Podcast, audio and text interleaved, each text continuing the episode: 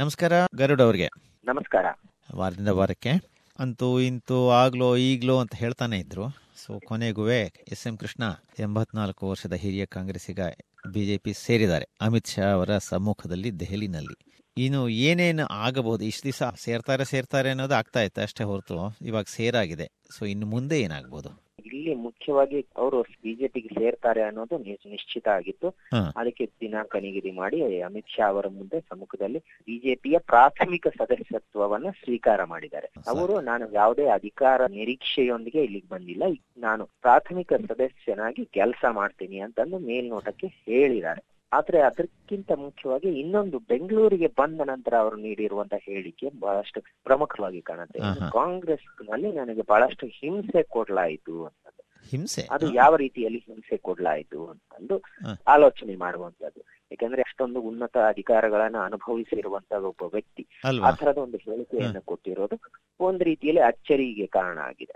ಇನ್ನೊಂದ್ ಕಡೆಗೆ ಈ ಪ್ರಕರಣದ ನಂತರ ಅಂದ್ರೆ ಎಸ್ ಎಂ ಕೃಷ್ಣ ಅವರು ಬಿಜೆಪಿಗೆ ಹೋದ ನಂತರ ಕಾಂಗ್ರೆಸ್ ನಲ್ಲಿ ಒಂದ್ ರೀತಿಯಲ್ಲಿ ತಳಮಳ ಶುರುವಾಗಿದೆ. ಯಾಕಂದ್ರೆ ಅವರನ್ನ ಹಿಂಬಾಲಿಸಿಕೊಂಡು ಸ್ಥಳೀಯ ನಾಯಕರು ಬಿಜೆಪಿ ಕಡೆಗೆ ಒಲವು ತೋರಕ್ ಶುರುವಾದ್ರೆ ಬಹಳಷ್ಟು ಆತಂಕಕಾರಿಯಾದಂತ ಪರಿಸ್ಥಿತಿ ಕಾಂಗ್ರೆಸ್ಗೆ ನಿರ್ಮಾಣ ಆಗತ್ತೆ. ನಿಜ. ಈ ಕಾರಣಕ್ಕಾಗಿನೇ ಕಾಂಗ್ರೆಸ್ ಹೈಕಮಾಂಡ್ ಒಂದು ಕಡೆಗೆ ಪ್ರಮುಖವಾಗಿ ರಾಜ್ಯದ ಕಾಂಗ್ರೆಸ್ಗೆ ಅಂದ್ರೆ ಅಧ್ಯಕ್ಷ ಜಿ ಪರಮೇಶ್ವರ್ ಅವರಿಗೆ ನಿರ್ದೇಶನವನ್ನ ನೀಡಿ ಈ ಪ್ರಕರಣಕ್ಕೆ ಸಂಬಂಧಿಸಿದಂಗೆ ಬದಲಾವಣೆ ಏನಾಗತ್ತೆ, ಅಂದ್ರೆ ಕಾಂಗ್ರೆಸ್ ಏನು ಪರಿಣಾಮ ಆಗಬಹುದು ಇದರ ಮೇಲೆ ಅಂತಂದು ಪ್ರಶ್ನೆಗಳನ್ನ ಕೇಳಿರೋದು. ಆಯ್ತು, ಇವಾಗ ಆಗಬಹುದಾದಂತ ಪರಿಸ್ಥಿತಿ ಏನು? ಇಲ್ಲ, ಈ ಸಣ್ಣ ಸಣ್ಣ ಲೀಡರ್ ಗಳೆಲ್ಲ ಸೇರಿದ್ರೆ ಗ್ರಾಸ್ ರೂಟ್ ಲೆವೆಲ್ ಅಲ್ಲಿ ಎಲ್ಲ ಹೋಗ್ಬಿಟ್ರೆ ಅಂತ ಅಲ್ವಾ?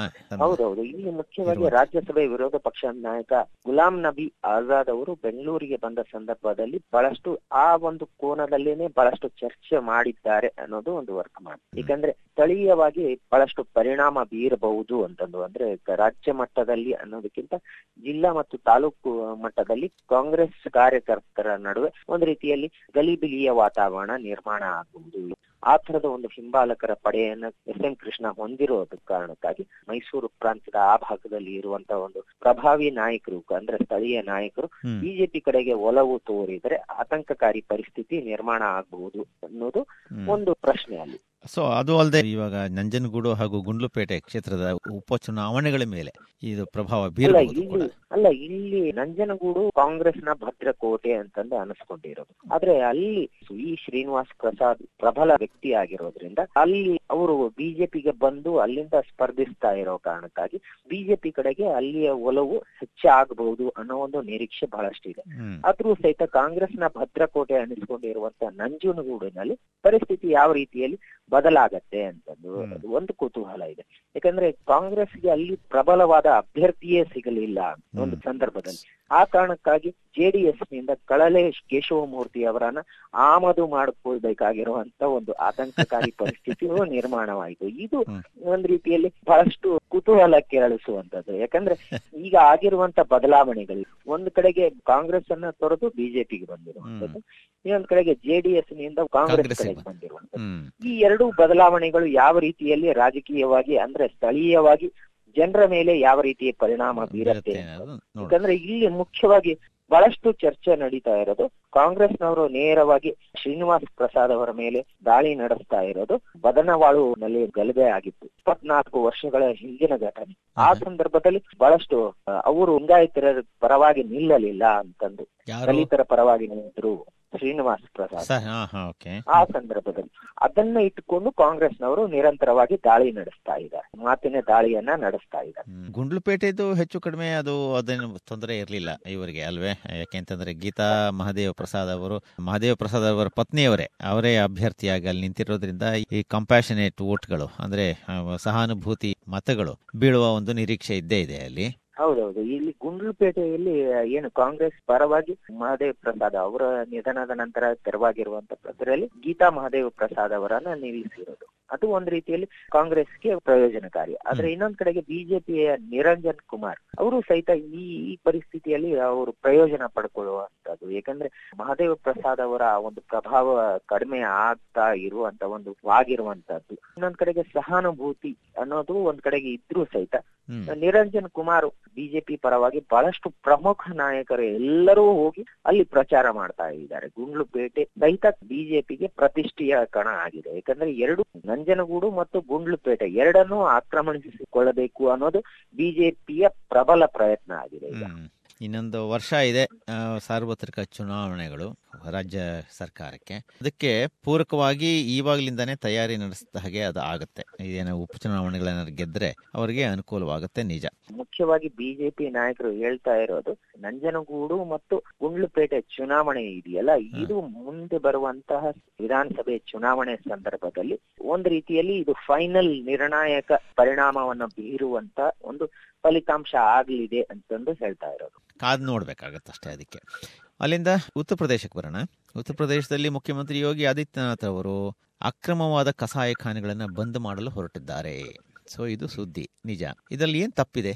ಅಲ್ಲ, ಇಲ್ಲಿ ಮುಖ್ಯವಾಗಿ ಅಕ್ರಮ ಅಂದ್ರೆ ಅನಧಿಕೃತ ಅಂತಂದ್ರೆ ಅಕ್ರಮ ಅನ್ನೋದಕ್ಕಿಂತ ಅನಧಿಕೃತವಾದ ಕಸಾಯಿಖಾನೆಗಳನ್ನ ಮುಚ್ಚಿಸ್ತಾ ಇರುವಂತದ್ದು, ಅವುಗಳ ಮೇಲೆ ಕಡಿವಾಣ ಹಾಕ್ತಾ ಇರುವಂತದ್ದು. ಇನ್ನೊಂದ್ ಕಡೆಗೆ ಅಧಿಕೃತವಾಗಿ ಅನುಮತಿಯ ಮೂಲಕ ಅಂದ್ರೆ ಯಾವುದೇ ಒಂದು ಪ್ರಾಣಿ ವಧೆ ಸಂದರ್ಭದಲ್ಲಿ ಕೆಲವು ನಿಯಮಗಳನ್ನ ಪಾಲಿಸಬೇಕಾಗಿರುತ್ತೆ. ಅದಕ್ಕೆ ಬೇಕಾದಂತ ಒಂದಿಷ್ಟು ನಿಯಮಗಳನ್ನ ಮತ್ತು ಅದಕ್ಕೆ ಬೇಕಾದಂತ ದಾಖಲೆಗಳನ್ನ ಸಿದ್ಧಪಡಿಸಿಕೊಂಡು ವಧೆ ಮಾಡ್ಬೇಕಾಗತ್ತೆ. ಆ ತರದ ಒಂದು ಅಧಿಕೃತವಾಗಿ ನಡೆಸ್ತಾ ಇರುವಂತ ಕಸಾಯಿಖಾನೆಗಳ ಮೇಲೆ ಆ ತರದ ಒಂದು ಯಾವುದೇ ಪರಿಣಾಮ ಇಲ್ಲ. ಆದ್ರೂ ಸಹಿತ ಅಧಿಕೃತ ಮತ್ತು ಅನಧಿಕೃತ ಎರಡೂ ಸಹಿತ ಆತಂಕದ ಸ್ಥಿತಿಯಲ್ಲಿ ಅಲ್ಲಿ ಕೆಲಸ ಮಾಡ್ತಾ ಇದೆ.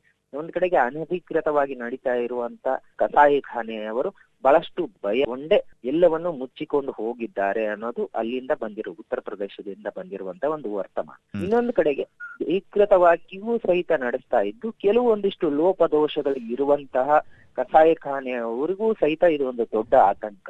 ಯಾಕಂದ್ರೆ ಅಷ್ಟೊಂದು ನಿಯಮಗಳನ್ನ ನಿಶ್ಚಿತವಾಗಿ ಪಾಲಿಸೋದಕ್ಕೆ ಸಾಧ್ಯ ಆಗಲ್ಲ ಅನ್ನೋದು ಅವ್ರಿಗೂ ಸಹಿತ ಗೊತ್ತಿರುವ ಕಾರಣ ಅವರು ಸಹಿತ ಆ ಕಸಾಯಿಖಾನೆಗಳನ್ನ ಮುಚ್ಚಿಕೊಂಡಿರೋದು. ಒಂದ್ ರೀತಿಯಲ್ಲಿ ಸಂಪೂರ್ಣವಾಗಿ ಆ ಕಸಾಯಿಖಾನೆಗಳ ಮೇಲೆ ನಿಯಂತ್ರಣ ಆಗಿದೆ. ಆದ್ರೆ ಇದರ ಒಂದು ಪರೋಕ್ಷ ಪರಿಣಾಮದ ಬಗ್ಗೆನೂ ನಾವು ಯೋಚಿಸಬೇಕಾಗತ್ತೆ. ಯಾಕಂದ್ರೆ ಪ್ರಾಣಿ ಸಂಗ್ರಹಾಲಯದಲ್ಲಿರುವಂತ ವನ್ಯಜೀವಿಗಳು, ಅದರಲ್ಲೂ ಮಾಂಸಾಹಾರಿ ವನ್ಯಜೀವಿಗಳಿಗೆ ಅಗತ್ಯ ಇರುವಂತ ಆಹಾರವನ್ನ ಪೂರೈಸೋದಕ್ಕೆ ಪರಿಸ್ಥಿತಿ ಬಿಗಡಾಯಿಸಿದೆ. ಯಾಕಂದ್ರೆ ಅಷ್ಟೊಂದು ಪ್ರಮಾಣದಲ್ಲಿ ಅದಕ್ಕೆ ಬೇಕಾಗಿರುವಂತ ಪೋಷಕಾಂಶ ಸಿಗುವಂತ ಮಾಂಸಾಹಾರವನ್ನ ತಂದು ಪೂರೈಸೋದಕ್ಕೆ ಸಾಧ್ಯ ಆಗ್ತಾ ಇಲ್ಲ. ಆದ್ರೆ ಉತ್ತರ ಪ್ರದೇಶದ ಮುಖ್ಯಮಂತ್ರಿ ಅವರು ಹೇಳುವ ಪ್ರಕಾರ ಅವುಗಳಿಗೆ ಕೋಳಿಯ ಮಾಂಸವನ್ನ ಹಾಕಿ ಅಂತಂದು. ಆದ್ರೆ ಕೋಳಿಯ ಮಾಂಸವನ್ನ ಹಾಕೋದಕ್ಕೆ ಸಾಧ್ಯ ಆಗೋದಿಲ್ಲ, ಅದಕ್ಕೆ ಬೇಕಾದಂತ ಪೂರಕವಾದಂತ ಪೋಷಕಾಂಶ ಸಿಗೋದಿಲ್ಲ ಅನ್ನೋ ಕಾರಣಕ್ಕೆ ಅಭಿಪ್ರಾಯ. ಇನ್ನೊಂದು ಕಡೆಗೆ ಬಹಳಷ್ಟು ಜಿಂಕೆ ಆ ತರದ ಒಂದು ಬೇರೆ ಪರ್ಯಾಯ ವ್ಯವಸ್ಥೆಯನ್ನು ಮಾಡೋದಕ್ಕೆ ಸಾಧ್ಯ ಆದ್ರೆ ಮಾಡಬಹುದು ಅಂತನೂ ಸಹಿತ ತಜ್ಞರು ಸಲಹೆ ಕೊಟ್ಟಿರೋದು. ಸೊ ಅಂದ್ರೆ ಇವಾಗ ಬಂದ್ ಮಾಡಕ್ ಹೊರಟಿದ್ದಾರೆ ಅಂದ್ರೆ ಸತ್ಯಾಗ್ರಹ ಕಸಾಯಿಖಾನೆಗಳ ಮಾಲೀಕರದು ಪ್ರತಿಭಟನೆಯಾಗಿ ಕಸಾಯಿಖಾನೆಗಳನ್ನು ಬಂದ್ ಮಾಡ್ತೀವಿ ಅಂತ ಮುಖ್ಯಮಂತ್ರಿ ಅವರಿಗೆ ಬಂದ ತಕ್ಷಣವೇ ಅವರ ಆಡಳಿತದಲ್ಲಿ ಇದೊಂದು ವಿವಾದ ಹುಟ್ಟುಕೊಂಡ್ರೆ ಅಲ್ಲ. ಇನ್ನೊಂದು ಕಡೆಗೆ ಇಲ್ಲಿ ಗೋ ಹತ್ಯೆಗೆ ಸಂಬಂಧಿಸಿದ ಖಟೌಲಿ ಕ್ಷೇತ್ರದ ಬಿಜೆಪಿ ಶಾಸಕ ಇದಲ್ಲ ವಿಕ್ರಮ್ ಸೈನಿ ಅವರು ನೀಡಿರುವಂತಹ ಹೇಳಿಕೆ ಬಹಳಷ್ಟು ಆ ತರದ ಒಂದು ಹೇಳಿಕೆಯನ್ನ ನಿರೀಕ್ಷೆ ಮಾಡಿರಲಿಲ್ಲ. ಯಾಕಂದ್ರೆ ಗೋ ಹತ್ಯೆ ಮಾಡುವವರ ಕೈಕಾಲು ಮುರಿಯುವೆ ಅಂತಂದು ಹೇಳಿಕೆ ಕೊಟ್ಟಿರೋದು ಇದು ಒಂದು ರೀತಿಯಲ್ಲಿ ವಿವಾದಕ್ಕೆ ಕಾರಣ ಆಗಿದೆ. ಕಾನೂನು ರೀತಿಯಲ್ಲಿ ಮುಖ್ಯಮಂತ್ರಿ ಅವರು ಕ್ರಮಗಳನ್ನ ಜಾರಿ ಮಾಡ್ತಾ ಇರೋದು. ಇನ್ನೊಂದ್ ಕಡೆಗೆ ಈ ತರದ ಅದೇ ಬಿಜೆಪಿಯ ಶಾಸಕರು ಈ ತರದ ಒಂದು ಹೇಳಿಕೆಯನ್ನ ನೀಡ್ಕೊಳ್ತಾ ಇರೋದು ವಿವಾದಕ್ಕೆ ಕಾರಣ ಆಗಿದೆ. ಈ ತರದಿಂದಾನೇ ಪಕ್ಷಕ್ಕೆ ಕೆಟ್ಟ ಹೆಸರು ಕೂಡ ಬರೋದು. ಅಲ್ಲಿಂದ ಬಂದು ಕಾವೇರಿ ವಿವಾದ ಜೊತೆಗೆ ಕೃಷ್ಣಾ ವಿವಾದ. ತಮಿಳುನಾಡಿಗೆ 2000 ಕ್ಯೂಸೆಕ್ ನೀರು ಬಿಡೋ ಹಾಗೆ ಸುಪ್ರೀಂ ಕೋರ್ಟ್ ಹೇಳ್ತಾ ಇದೆ, ಕರ್ನಾಟಕ ಸರ್ಕಾರ ಬಿಡಲ್ಲ ಅಂತ ಧೈರ್ಯವಾಗಿ ಹೇಳ್ತಾ ಇದೆ. ಅದ್ರ ಜೊತೆಗೆ ಆಂಧ್ರಕ್ಕೆ ಆಲಮಟ್ಟಿ ಜಲಾಶಯದಿಂದ 40 TMC ನೀರು ಬಿಟ್ಟಿದೆ ಸರ್ಕಾರ. ಅಂದ್ರೆ ಎರಡೆರಡು ಕಡೆ ವಿವಾದಗಳು ನಮ್ಮ ಸರ್ಕಾರಕ್ಕೆ ಇವಾಗ. ಹಾಗಾದ್ರೆ ಅಲ್ಲ, ನಮ್ಮ ಕರ್ನಾಟಕಕ್ಕೆ ಬಹಳಷ್ಟು, ಯಾಕಂದ್ರೆ ಪ್ರತಿ ರಾಜ್ಯಕ್ಕೂ ನಮ್ಮ ನೀರಿನ ಸಂಪರ್ಕ ಇದೆಯಲ್ಲ ಅದು ಬಹಳಷ್ಟು ಪ್ರತಿಯೊಂದು ರಾಜ್ಯಕ್ಕೆ ನಮ್ಮ ಹೊಂದಿಕೊಂಡಿರೋದು. ಒಂದ್ ಕಡೆಗೆ ಗೋವಾ ಜೊತೆಗೆ ವಿವಾದ ಇರುವಂತದ್ದು, ಇನ್ನೊಂದ್ ಕಡೆಗೆ ನಾವು ಮಹಾರಾಷ್ಟ್ರ ಜೊತೆಗೆ ಒಂದ್ ರೀತಿಯಲ್ಲಿ ಸೌಹಾರ್ದಯುತವಾಗಿ ಬಹಳಷ್ಟು ಪರಿಹಾರವನ್ನ ಮಾಡ್ಕೊಂಡಿರೋದು. ಆದ್ರೆ ಇಲ್ಲಿ ತಮಿಳುನಾಡು ಮತ್ತು ಆಂಧ್ರ ಪ್ರದೇಶಕ್ಕೆ ಜೊತೆಗೆ ಸಂಬಂಧಕ್ಕೆ ಬಂದಾಗ ಬಹಳಷ್ಟು ನಿರಂತರವಾಗಿ ಆ ತರದ ಒಂದು ಸುಪ್ರೀಂ ಕೋರ್ಟ್ ಮೆಟ್ಲಂತು ಅಂತ ಒಂದಷ್ಟು ಘಟನೆಗಳು ನಡೆದೇ ನಡೀತಾ ಇರ್ತವೆ. ಈಗ ತಮಿಳ್ನಾಡಿಗೆ ನೀರು ಬಿಡಬೇಕಾಗಿರುವಂತದ್ದು ಅನಿವಾರ್ಯ ಅಂತಂದು ಸುಪ್ರೀಂ ಕೋರ್ಟ್ ಹೇಳಿರೋದು. ಆದ್ರೆ ಅದಕ್ಕೆ ನಮ್ಮ ರಾಜ್ಯ ಸರ್ಕಾರ ದಿಟ್ಟತನದಿಂದ ಉತ್ತರ ಕೊಟ್ಟಿರೋದು, ಅದು ಒಂದ್ ರೀತಿಯಲ್ಲಿ ಮೆಚ್ಚುವಂತದ್ದು. ಆದ್ರೆ ಇಲ್ಲಿ ಕೃಷ್ಣಾ ನದಿಗೆ ಸಂಬಂಧಿಸಿದಂಗೆ ಅಂದ್ರೆ ನಾವು ಆಲಮಟ್ಟಿ ಜಲಾಶಯದ ಒಂದು ಎತ್ತರವನ್ನು ಹೆಚ್ಚಿಸೋ ವಿಷಯಕ್ಕೆ ಸಂಬಂಧಿಸಿದಂಗೆ ಬಹಳಷ್ಟು ಚರ್ಚೆಗಳು ನಡೀತಾ ಇದೆ. ಒಂದ್ ಕಡೆಗೆ ನ್ಯಾಯಮೂರ್ತಿ ಬ್ರಿಜೇಶ್ ಕುಮಾರ್ ನೇತೃತ್ವದ ಕೃಷ್ಣಾ ನ್ಯಾಯಮಂಡಳಿ ಎರಡನೇ ಬಾರಿ ಸ್ಥಾಪಿತವಾಗಿದ್ದಂತ ಒಂದು ನ್ಯಾಯಮಂಡಳಿ ಅದು ಒಪ್ಪಿಗೆ ನೀಡಿದೆ. ಆದ್ರೆ ಅದು ಈ ವಿವಾದ ಸುಪ್ರೀಂ ಕೋರ್ಟ್ ಮುಂದೆ ಇರೋದು. ಈ ಪರಿಸ್ಥಿತಿಯಲ್ಲೂ ಸಹಿತ ನಮ್ಮಲ್ಲಿ ಏನು ನೀರಿನ ಪರಿಸ್ಥಿತಿ ಆತಂಕಕಾರಿಯಾಗಿದೆ. ಯಾಕಂದ್ರೆ ಹೂಳು ಮಟ್ಟಕ್ಕೂ ಸಹಿತ ನೀರು ಇಳಿದು ಹೋಗಿದೆ ಕೃಷ್ಣಾ ಆಲಮಟ್ಟಿ ಜಲಾಶಯದಲ್ಲಿ. ಅಲ್ಲಿ ಆ ತರದ ಒಂದು ಪರಿಸ್ಥಿತಿ ಇದ್ದ ಸಂದರ್ಭದಲ್ಲೂ 240 TMC ಅಡಿಯಷ್ಟು ನೀರನ್ನ ಆಂಧ್ರ ಪ್ರದೇಶಕ್ಕೆ ಹರಿಸಿರೋದು.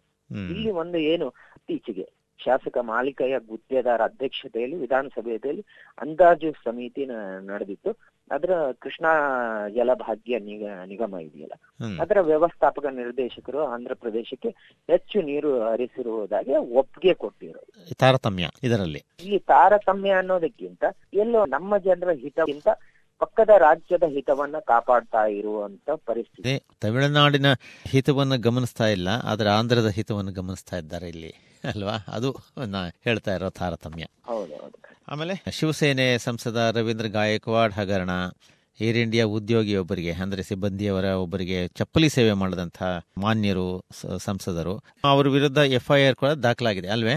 ಹೌದೌದು. ಈ ತರದ ರಾಜಕೀಯ VIP ಗಳು ವಿಮಾನಯಾನ ಸಿಬ್ಬಂದಿ ಜೊತೆಗೆ ಮತ್ತು ಗ್ರೌಂಡ್ ಸಿಬ್ಬಂದಿಗೆ ಅಂದ್ರೆ ಜೊತೆಗೆ ಅನುಚಿತವಾಗಿ ವರ್ತಿಸಿದಂತ ಬಹಳಷ್ಟು ಘಟನೆಗಳು ಹಿಂದೆಯೂ ನಡೆದಿವೆ. ಆದ್ರೆ ಇದು ಒಂದು ದೊಡ್ಡ ಗಂಭೀರವಾದಂತ ಘಟನೆ, ಚಪ್ಪಲಿಯಿಂದ ಅವರನ್ನ ಹೊಡೆದಿರೋದು. ಅಂದ್ರೆ ಏರ್ ಇಂಡಿಯಾದ ಹಿರಿಯ ಉದ್ಯೋಗಿ ಅವರು, ಆ ಹಿರಿಯ ಉದ್ಯೋಗಿಯ ಮೇಲೆ ಹಲ್ಲೆ ನಡೆಸಿರುವಂತದ್ದು ಚಪ್ಪಲಿಯಿಂದ, ಅದು ಒಂದು ರೀತಿಯಲ್ಲಿ ಗಂಭೀರವಾದಂತ. ಅದರಲ್ಲೂ ಸಂಸದ ಅನ್ನುವಂತ ಒಂದು ಜವಾಬ್ದಾರಿಯ ಸ್ಥಾನದಲ್ಲಿ ಇರುವಂತಹ ವ್ಯಕ್ತಿ ಆ ತರದ ಒಂದು ಕೆಲಸವನ್ನ ಮಾಡಿದ್ದು ಬಹಳಷ್ಟು ಸಂಪೂರ್ಣವಾಗಿ ಮಾಧ್ಯಮಗಳು ಮತ್ತು ಸಾಮಾಜಿಕ ಜಾಲತಾಣಗಳಲ್ಲಿ ಬಹಳಷ್ಟು ಕಠೋರವಾಗಿ ಟೀಕೆಗೆ ಒಳಗಾಗಿದೆ. ಅದು ಅಲ್ಲದೆ ಅವರು ಕ್ಷಮೆ ಕೇಳೋದಕ್ಕೂ ಕೂಡ ನಿರಾಕರಿಸಿದಂತಹ ಮಹಾನುಭಾವ.